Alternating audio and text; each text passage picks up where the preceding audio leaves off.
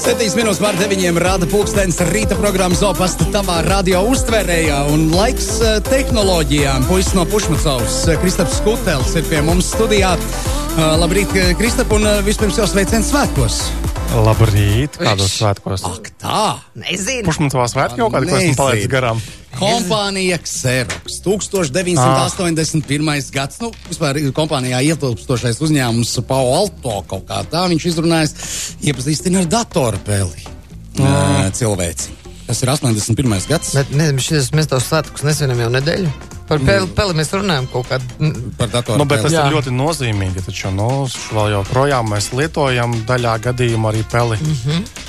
Vienīgais tās spēles, laikam, ne, viņas ir mainījušās uh, gadu gaitā, bet ir redzēts, ka dulija varianti, ergonomiskās spēles, bet tās gan tur īpaši neizplatās uh, tautās. Bet patiesībā ļoti labu tēmu tas aizskārs, jo šoreiz mums arī viesis ir Ivars Zvaigznonis no Also Latvijas. Tātad viņš ir HP produktu mārketinga menedžeris. Labrīt! Labrīt! Labrīt Ivar. un, un Rekādmā pele. Jā, oh, Jūs HP. Būs... Es skatos, pareizais ražotājs. ne, dažka, dažka... Jūs būsiet lepns ar ah, mani. Jā, mums ir HP. Pele. Man ir. Es nezinu, kas tev ir. Man, man ir visas. Uh, Šito ne, neskatieties uz šo, ja, bet vispār man ir arī HP. bet tā tad, ja mēs runājam par datoriem un portīviem un vispār un galda datoriem, tad internetā, tehnoloģiju mēdīji parasti mēģina tiražēt to stāstu, ka visi lieto mobilos telefonus un arī marta mēnesī šogad pasaulē globāli raugoties internetam pieslēgušies vairāk no Android ierīcēm nekā no Windows datoriem. Respektīvi, viss iet uz mobilajām lietām. Un te es gribētu pajautāt tieši Ivaram, kurš pārzina to datoru pusi, vai tiešām datoru joma iet bojā un vairāk mēs nekad nelietosim parastos datorus? Nu, redzi, tā, kad palielinās tā, tās mobilās iekārtas un pieslēgumi, bet kaut kad jāstrādā. Nu, tad, Respektīvi, tad Facebookā, tad tur īsti ja? nepastrādās. Jā. Tad nopietnai strādāšanai, nu, vai vairāk vai mazāk nopietnai, tik un tā mums tomēr ir vajadzīgs. Da, da, principā dators atgriežas tajā vietā, kur viņam sākotnēji tika ierādīta. Ja? Nu, kā nu, kaut kādām profesionālām lietām. Ja? Nu, vairāk vai mazāk. Es, es tiešām esmu mēģinājis no iPad, tad, kad man bija iPad, vēl vienu brīdi nenolikt plauktā krāt putekļus. Es biju mēģinājis paņemt kaut kādos dažos komandējumos, aizvietot parasto nu, portīvo datoru un rakstīt kaut kādus rakstus, bildes apstrādāt. Nu, šausmīgi nērti. Nu, tas nav izdarāms normāli. Nu, tieši tā tas nav izdarāms. Tāpēc, teiksim, kaut kādu laiku atpakaļ ir bijusi tāda situācija, kad ir kaut kāds vairāks iekārts. Viens ir teiksim, darba zirgs, kaut kāds liels klucis, kas ir darbā, uz kā mēs strādājam, un tam mājās ir kaut kāda stilīga mašīna, ko tur draugiem pazīmēties, vai ne, un kaut ko forši tur paskatīties. Un tā. Un, ko mēs redzam tagad, ir tas, ka uh, ir forši, kad ir viena iekārta kas ir uh, stilīga, kas labi izskatās, ko mēs varam lietot mājās, paņemt vienalga, kur līdzi. Un ar to pašu iekārtu mēs arī strādājam darbā. Kas ir ar tiem hibrīdiem? Nu, daudz noteikti ir redzējuši tos dīvainos datorus, kas māca pārlaucīties atpakaļ. Piemēram, tev rokās tāds ir HP viens kompas parāds vai vai. Man nu, tas jau nav. Es atvainojos. Bet, nu, tā jau ir vakardiena. Bet nu, tu vakar, tādu tu jau neesi nu, nekad ne, tik nu, tālu viņu nu, locījis. Nu, es taču paklausies, neesmu. Tas ir varbūt, ka es pat nemāku screenshot uztaisīt. Vismaz būtu ne... notēlojis, ne... ka tevi pārsteidz. Jā, man darb. Nē, ši, es ne, mani pārsteidz tie, kas šitā te tā, šitā atlocās, tie, kas ir tie jaunie tādi. tādi kā? Kā durvis. Tādi, viņi tādi ar tādu leņķi aiziet. Tādi. Nezinu, ja es tev parādīšu. Tur kaut kāds gamer kompis, kur domā par, à, par, par, to, par to Razer gamer kompi Project Valerija, laikam saucās. Man liekas, viņi par to runāja. Kur, jā, kur bija trīs kaut kādi ekrāni, kurus izstādē nozagam, man liekas, vēl arī tur. Jā, jā, jā, jā, jā. Man, man, man rādīja viens uh, students, kurš uh, mācās uh, programmēšanu, un viņš man parādīja savu savu. Kur viņš? Ā, bildīt internetā, jā. Tā, jā. Tas vēl nav pieejams nemaz. Nav pieejams? Nu, nu, nu, nu, nu. bet uh, tie mēs daži, gaidām. tie, tie, tie, tie daži prototipi, kas bija gada sākumā tajā vegetācijas cēlā izstādē, kur es biju, un jā. viņus nozaga taču. Nu. Nu, jā, nu. Viņu, nu, viņus ko izstādē nozaga vienīgos eksemplārus, un tagad neviens nezina, kā nu, viņus uztaisīt. Vismaz, bet... nē, nu, protams, ka zina, bet uh, vienu no tiem eksemplāriem, liekas, reāli nospēja. Viņš tur standā stāvēja kaut kur, un tad vienkārši čuš nebija. Nu, tur bija tracis liels nē, to. Man, tas students rādīja viņu bildītē, viņš man nerādīja no. Nu. mājās uz galvas. Atpakaļ pie tēmas. Labi, bet es šitas te.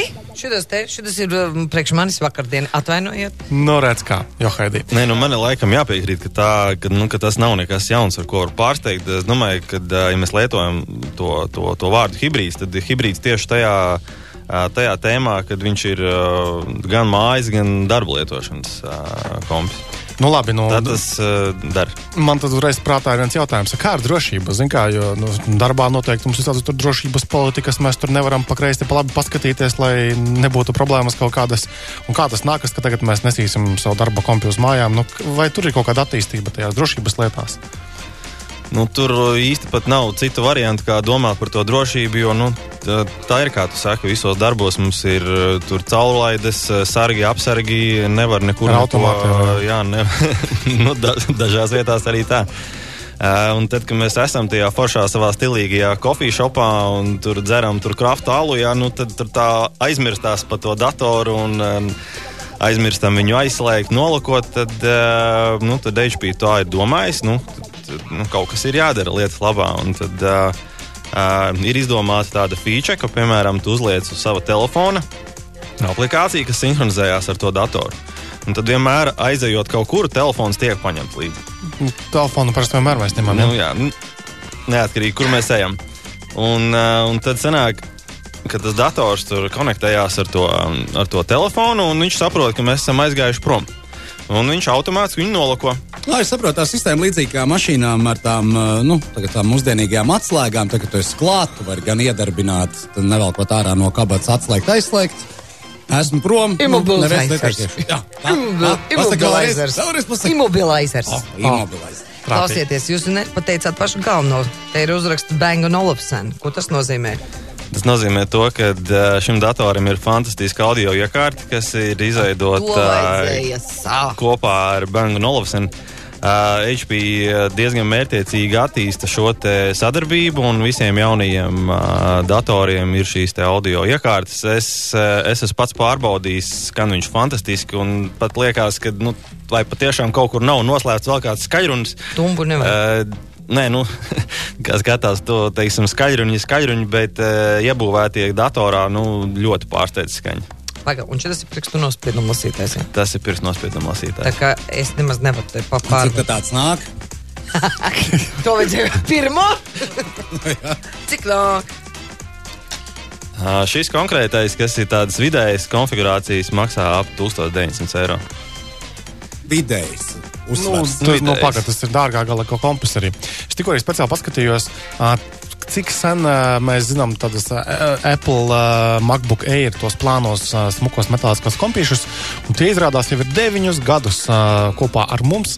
Un cik es atceros, tad pašā sākumā bija tāds wow, nu, ka datori var būt arī tik plāni un maziņi, jo tie bija laiki pirms tiem desmit gadiem, kad tipiski portatīvie datori vairs nav nekas jauns nebija, bet viņi visi palielinājumi bija tādi biezi, smagi un ultrabuki kā tādi nebija toreiz vēl arī. Un tad, um, tā kā Windows darbinātiem, PC biznesam vajadzēja paiet nu, kaut kādiem pieciem gadiem, lai kaut kas pretī alternatīvs vismaz sāktu parādīties. Bet tagad, piemēram, ja mēs meklējam normālu, foršu, skaistu. Portīvo datoru plānu viegli, tad alternatīva ir ļoti, ļoti daudz reāli. Un es pat teiktu, ka daļā gadījumā tie visi labāki par jomas aizsācējiem, par eiriem, nu, kas nav atjaunoti jau laba laiciņa, man liekas, arī. Nu, nevar nepiekrist. Un, Jāatzīst godīgi, ka HP noteikti arī ir smēlējis iedvesmu teiksim, ļoti daudzos Apple produktos. Un, teiksim, tās teiksim, daudzas dizaina teiksim, iezīmes ir ļoti līdzīgas. Un es pat teiktu, varbūt tas nav mīnus, tas ir pluss šobrīd HP. Jo, ja ir jāstāsta alternatīva šiem te, teiksim, āboļu produktiem, tad HP noteikti ir tas, uz ko skatīties kā nākamo. Un, um, teiksim, nāksies varbūt teiksim, nepiekrist daudziem Apple lietotājiem, tad uz šī te, teiksim, HP Windows mašīnas var pilnvērtīgi strādāt arī teiksim, visām korporācijas teiksim, programmatūrām bez jebkādām problēmām. Mm. Kas vēl ir ar šo tādu atsevišķu jomu, kā visi all-in-one, jeb, jeb, jeb viss vienā datoriem, kad ir nu, kā, vienā ekrānā viss kompis iebūvēts iekšā. Tādas čai HP ir piedāvā vai mūsu reģionā tā nepārāk. Tāda datora ir un šis segments viņš attīstās. Latvijā pērk tādas komputerus par vai? Jā, pērk. Teiksim, ir daudzi mājas lietotāji, kuri vēlās šādu datoru, tāpēc, ka teiksim, viņš aizņem maz vietas, viņš forši izskatās. Vai arī vadiem nav jākrāmēs, ja tu, piemēram, bezvadu peles kaut kādas, tu tur iestrod iekšā, tur to donglīti maziņo, un to nav ar vadiem tur neglītiem jākrāmēs, piemēram. Tad maz nians, teiksim, no, no. Par, par pelēm un dongliem ir pieejams peles, kuriem nav nepieciešams donglis. Arī pareizi, jā. jā. Uh, un ļoti daudz teiksim, izvēlās teiksim, šādu datoru oficiālā.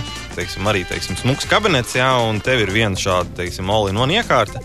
Uh, kas arī labi izskatās, um, un ir ļoti daudz arī biznesa lietotāju. Teiksim, mēs skatāmies, um, nevaru pateikt, recepcijā.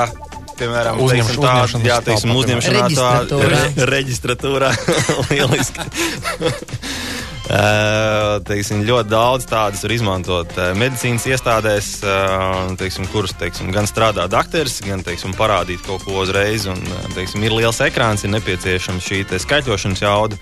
Um, ļoti daudz īstenībā ir klienti, kur vēl. Un tad atkal tas, tas otrs gals, kad nu, labi, mums ir tie visi vienā ierīces, bet nu, galdatori kā, kā parasti. Kas tur tāds jauns attīstās? Vai, vai ir, ir lielāki, mazāki paliek? Nu, tā, tā galvenā ziņa ir tāda, ka agrāk bēšās, kas bija zem galda. Kad, eh, galda datori nav, nav nomiruši, un viņi nu, teiksim, nekur nav pazuduši. Uh, ir ļoti daudz teiksim, uh, biroja darbinieku, kuriem ir vajadzīgs stacionārs dators un nav nepieciešams uh, teiksim, kaut kāda, kaut kāda mobīla iekārta, kuru mēs varam paņemt līdzi. Un tīri skatoties no, no uzturēšanas viedokļa, krietni ērtāk ir, kad ir šīs fiziskās mašīnas. Viņas arī ir fiziskajā drošībā, viņas var pieskrūvēt, pieslēgt, viņas nekur nevar nozagt, kas, kas arī atrisina ļoti daudz problēmas tīri no drošības viedokļa. Un, ja ir nepieciešams veikt kaut kādas atjauninājumus, tad šajos gala datoros ir krietni vieglāk to izdarīt nekā, piemēram, mainīt kaut kādu procesoru. Nu, labi, un tajos plānajos, modīgajos, mazajos datoros jau neko tur baigi nenomainīs. Man liekas, atmiņa nevar papildināt vairāk īsti jau. Un, jā, jaunajos datoros, lai viņus uztaisītu tik plānus, tur ir vajadzīgas ļoti veiklas rokas, lai, piemēram, pieliktu atmiņu. Dažiem pat viņi ir uh, pilnībā pielādēti un pat nav Nu, atjaunoti. tā jau tāda tendence arī ir.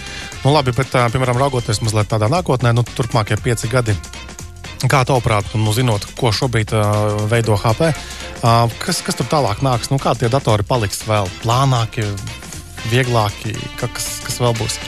Viennozīmīga tendence ir tāda, ka viņi kļūst ar vien plānāki, uh, ar vien stilīgāki, ar vien skaistāki. Jo mm, pilnīgi skaidrs, ka kad, uh, kad uh, ar vien vairāk ir šo jauno, uh, jauno darboņu, kas mums ir oficiālos. Viņi pieprasa foršas, skaistas mašīnas, viņi vēlās strādāt savādāk, viņi negrib sēdēt pie sava galda, viņi grib iet staigāt pa dažādām telpām. Es gribu atnākt šodien strādāt šeit, vakarā gribu strādāt tu- tur citā vietā. Un, uh, tas nav nekas tāds, kas būs nākotnē. Tas jau ir šobrīd. Ļoti daudz kompānijas Latvijā ir tādas, kurās fiksētās darba vietas ir tikai ļoti konkrētam darbinieku skaitam, piemēram, grāmatveži, uh, teiksim, teiksim, noliktavas strādnieki, kuri vienkārši sēž gaida uh, teiksim, savu teiksim, klientu, lai apstrādātu kaut kādus datus.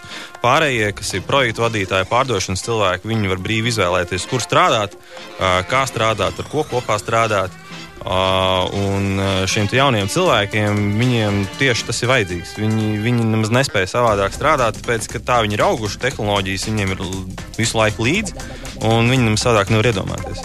Tāpēc šīm iekārtām ir jāatbilst uh, viņu, viņu dzīvesveidam, dzīves stilam.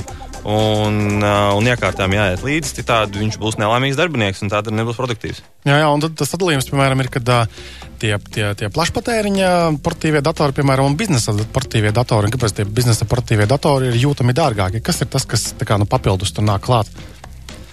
Um, ir tāda lieta, ka uh, parastajiem teiksim, datoriem vai mobilajām iekārtām viņas ir paredzētas uh, jau sākotnēji salīdzinoši īsam dzīves ciklam. Dažiem gadiem, teiksim. Mēs viņus gribam mainīt, tāpēc, kad ir iznācis kaut kas jauns, stilīgs ārā, un priekš kam ražot kaut ko ļoti tādu noturīgu un ilgmūžīgu, teiksim, ilgmūžīgu, jā, tāpat tas tiks mainīts un izmests ārā un pārstrādāts. Tad šīm darba mašīnām teiksim, viņus uzņēma spēku, viņš liek uz pamatlīdzekļiem, viņiem ir jāstrādā. Tā ir iekārta. Tas ir kā virpa, kā kalts, eh, kas, kas, kas dara savu darbu, tikai apstrādā tur PowerPoint, Excel. eh, Bet eh, viņam ir ilgi jākalpo. Viņš nevar vienkārši tur pastrādāt un pēc pusgada tur izbeigties. Jo, Un līdz ar to viņi jau sākotnēji tiek, tiek būvēti izturīgāki, augstākas kvalitātes materiāliem. Uh, speciāli sakausējumi, testēti, atbilst dažādiem standartiem, pret vibrācijām, putekļiem, augstumu, vēju un tā tālāk. Lai jebkurā vietā, kur šis jaunais darbonis vēlas strādāt, viņš to var izdarīt un iekārta vienkārši nenofēlē. Nu, plus papildus dažādi mākslinieki, arī programmatūras, tur drošības risinājumi, viss vis kaut kas tāds arī nāk klāt. Nu, Jā, protams, uh, jo, jo šīm iekārtām ir jāstrādā, bet arī no ražotāja puses viņas, viņas ir jāatbalsta visu šo darbības laiku. Mm. Jā, uh, tad. Uh, Nu jā, tad īstenībā sapratām, mēs, ka, ka, ka ar datoriem nu nav viss nemaz tik bēdīgi. Reāli tāpat viņus mēs, te, kad mēs gribam kaut ko darīt, normāli strādāt, tad mēs arī uh, pērkam un strādājam joprojām uz, uz klasiskākām ierīcēm, lai arī, lai arī internetos blogeri raksta, ka vajag ko visu no telefona izdarīt. Nu, daudz ko var no telefona izdarīt, bet nu, ne visu arī. Tāpēc arī teiksim paldies um, Ivaram. Paldies, Ivar. Jā, Teiksim, Jāni, pasakot. Jā, jā, paldies. Es skatos, Jā. ka Aiba jau ļoti aizrāvās ar to. Nē, nē, es apskatījos. Uz. Tiešām, Nē, nē, ļoti, ļoti cienījams. Jā. Cienījams. Jā, un uh, vēl teiksim, pāris uh, mirkļu uzmanības. Tad uh, WhatsAppā vakar gadījumā nesaņēma bet- ziņu. Saņēma, es no mammas saņēmu. Mamma ir vainīga vai mammas vietā kāds to izdarīja? Vakar kaut kāds atkal baigais trakums bija, jo man bija kaut kāda vismaz 6, 7 cilvēki pēpastiem Facebookā prasījuši, kas notiek, vai tiešām par Facebooku būtu jāmaksā. Jā, un, Man bija par O, o, WhatsApp. jā, jā, arī, arī par WhatsApp. Jā, un, um, nu, pavisam noteikti nē. Un uh, jau tajā saitē, tur, tur bija tāda saitīta, varēja redzēt, ka tur izlaists burtiņš. Nu, tas ir uh, nu, šmaucoņiem. Jā, jā. Nu, Pagaidām viņi kaut ko gribēja kaut kādu pie naudas tikt. Tieši tā, jā, ja mēs spiestu to saiti, tad, tad tur laikam jānosūta kaut kāda ziņa. Nu, respektīvi, tu parakstītos um, telefonā uz maksas kaut kādiem pakalpojumiem. Tagad, laikam, viņi vairāk nedarbojas tā, kas vakar bija aktīvi, bet nu, tāpat viņi taču radīs kaut kādu jaunu saiti. Un pavisam noteikti. Nu, cilvēki nu negrib Nepievēr. strādāt. Nu, nu negrib Nu, strādāt. sava veida darbs jau tas ir. Tev ir Šmaukšanās, jāizstrādā. Nu, tāpat tur galā cietums ir. Nu, Nu, ir gan jau. nu, Kaut kas kas kaut kā tas tālu, jā, tādu pavisam noteikti nu, nespēžam, nespiežam uz tādām saitēm, jo mums atsūta.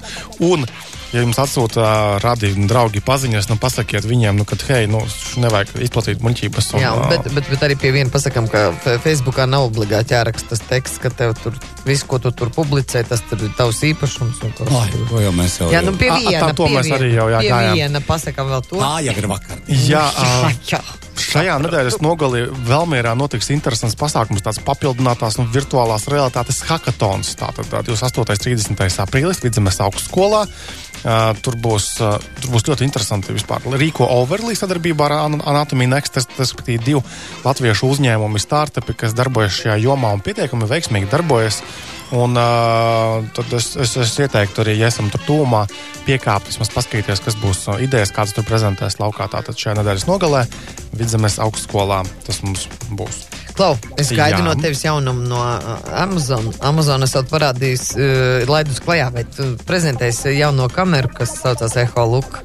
Uh, gudrā kamera, kas uh, cilvēkam palīdzēs apģērbties jēdzīgi. Lai nevarētu nu, tā nu, bezgalīgi saģērbties, tu nu, uh, uzvelc kaut ko, un kamera tev mm, pasaka priekšā. Uh, labāk kaut ko citu. Uh, ko, uh, es saprotu, ka balss īpašniece ir Aleksa. Ne, Aleksija. ne, tavējā ir Sīrija. Jā, Jo Sirija. Sīrija, nē, bet Sirija. Sirija. Nu, Aleksa, ar tevi Tā, sarunājos. no Ale, rīta. tā Aleksa ir rīktīgi populāra palikusi pēdējā gada laikā, un viņa, tā, kas bija tajā CESA izstādē, viņa mēģina integrēt reāli visādos iespējamos un neiespējamos produktos, un pavisam noteikti viņa bija labāk pārstāvēta nekā Jāņa draudzene Sirija. Redzi, jā, Kā jūs par viņu tev, nu vajadzēs krāpties ar, ar, Ar ar Aleksu. Jo- Jā, paskatās, tikai 200 dolārus maksā. Nu, reāli nevar nenopirkt, lai viņa tev Labi, Kristap, Kad rīta komentētu par to, vai tiešām tev tas jāģēb šodien. Jā, Nu, bet es īstenībā uzskatu, ka mēs ļoti, ļoti slikti darām, ka mēs ironizējam. Ļoti vērtīga lietiņa. Vērtīga. Uh, bet par to mēs nerunāsim nākamā nedēļa, jo nākamā nedēļa mēs Kristap tevi sveic, sveiksim uh, attālināti visticamāk uh, valsts svētkos. uh -huh, Jā, tāpēc mēs ceturtdien netiekamies, kā tu saproti. Nu, varam netikties. arī. Iekrāsim ziņas un notikumus, iespējas par tehnoloģijām, lai tiktos jau pēc divām nedēļām. Atkal ceturtdien. Atā! Jā, atā, tā. Un